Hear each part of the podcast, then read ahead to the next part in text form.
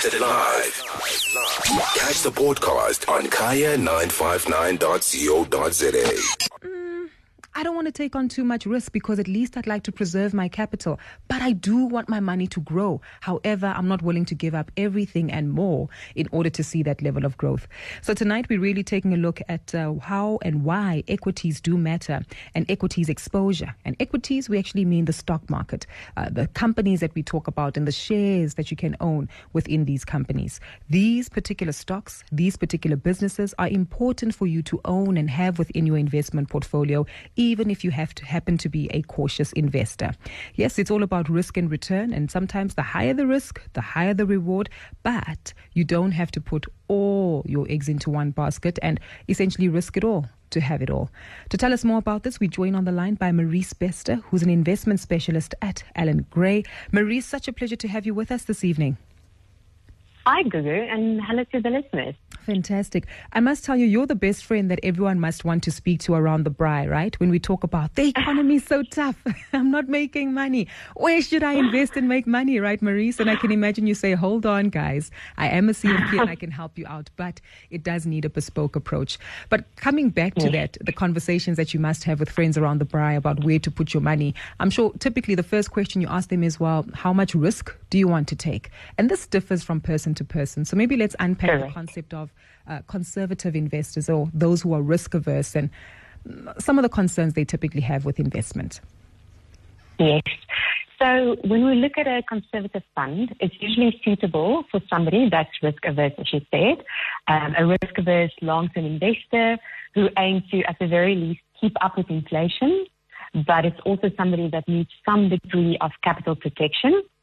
A conservative investor is also some um, funds that you're going to look at is suitable for investors with shorter investor time frames, um, but longer than two years preferably. And then a conservative investor could also be an investor that's close to retirement age. So it all depends on what the need is of that investor, what the objectives are of that investor, and what the risk profile is as well. Objective and risk profile are critical. But this also speaks to typically what we are aware of and exposed to, right? And many investors would say you have to put your money in the stock market to make money.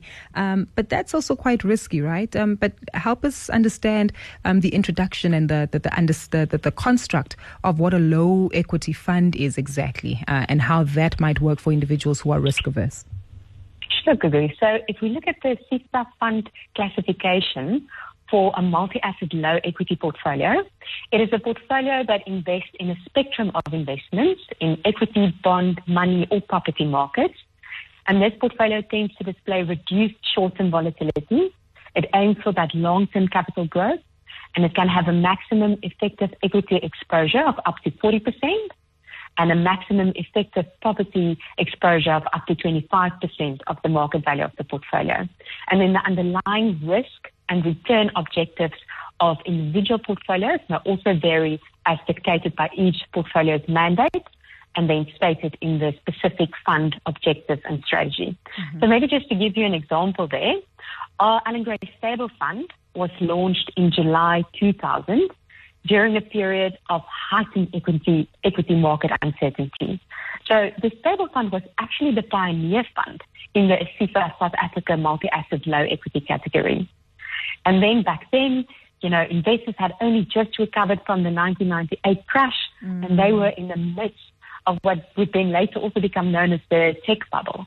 So South Africans were really battling with the decision of where to take their money offshore, while local equities were deeply out of favor.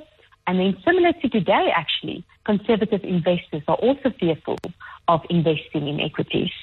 And I think this is an important part that you mentioned, right? Because there is a lot of fear about investing in equities. You mentioned um, where we've seen markets literally crash and decline significantly um, during different economic crises, and yet they recover over time. So I guess this means that we need to understand the volatility that's associated with equity investments, but that still doesn't mean that uh, a risk averse investor just needs to stick to cash.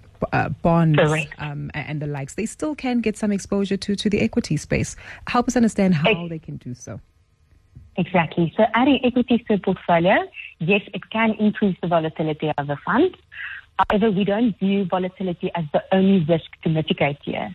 For us, the most important risk to avoid is actually the permanent loss of capital.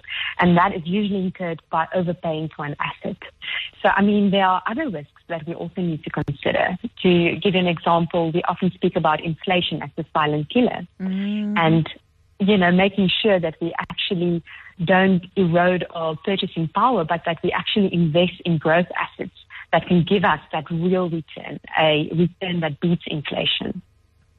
Got you. And inflation is that bugbear that we need to be mindful of, right? Because it's that Pac-Man um, um, mm. that eats away at, at, your returns. And I'm keen to understand, um, uh, again, for low for uh, investors who are risk averse, um, how they can position a low equity fund uh, to provide them with the flexibility to perform, beat inflation, um, and still give them the comfort and the rewards and the security that they're actually looking for. Yes. So, like you said, it's important to protect against inflation. And it's also very important to have a diversified portfolio to protect protect against many different outcomes. So inflation might be one risk, but a depreciating of the rand might be another outcome or another risk.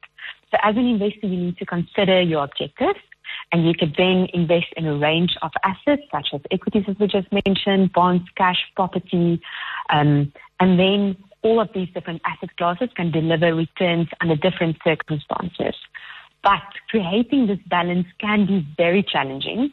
And as an individual, you might actually struggle to invest directly in a broad range of different asset types. So an easier option is to then invest with a reputable fund manager in a unit trust that is then mandated to invest in a range of different asset classes, such as a multi-asset low equity type fund or Allan Gray stable fund as an example, yes?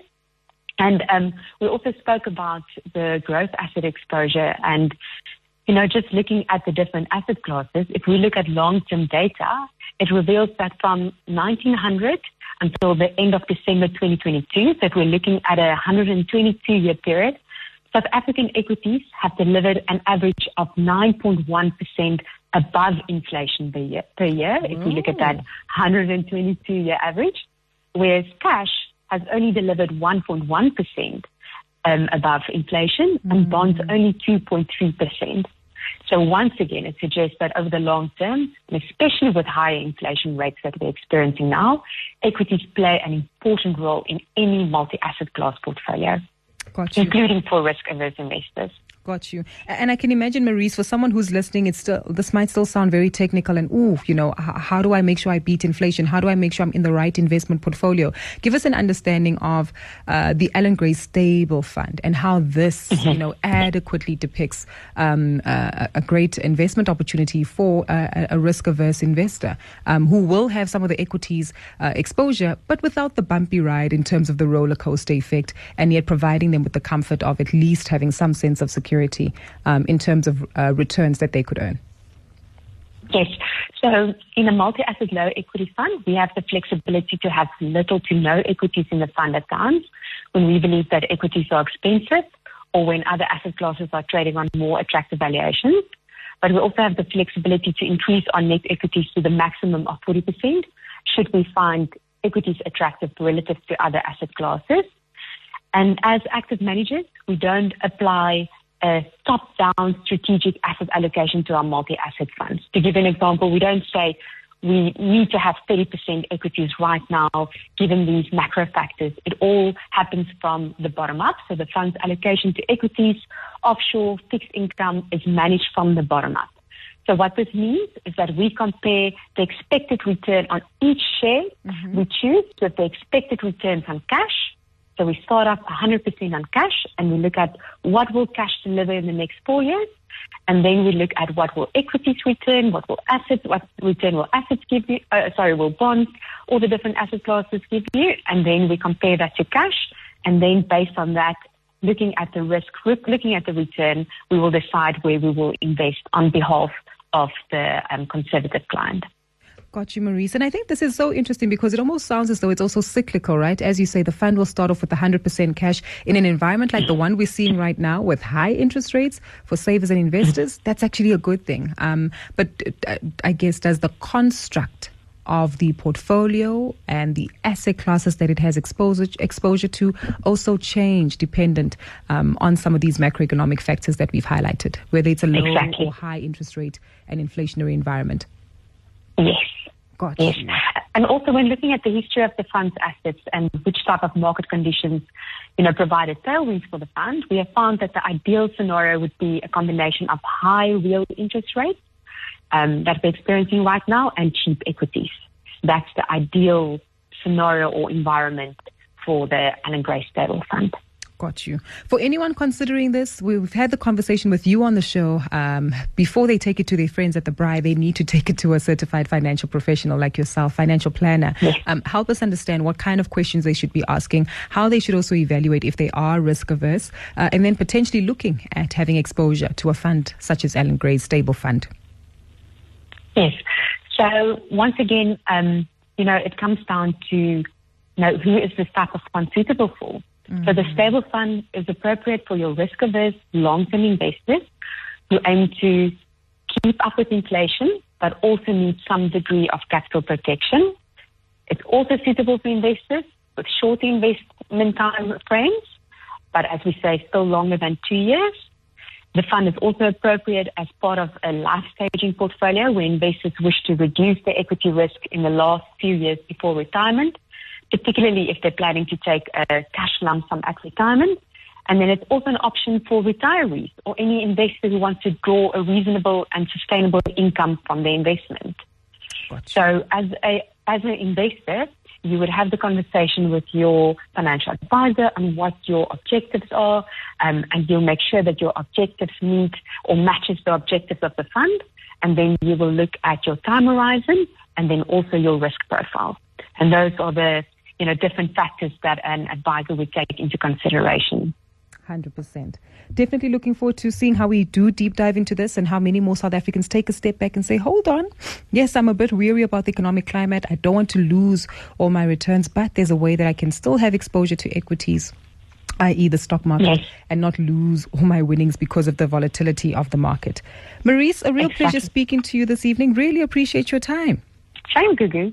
Yeah, enjoy the rest of the evening. Thank you, and to you too, Marise. If you missed it live, catch the podcast on kaya959.co.za.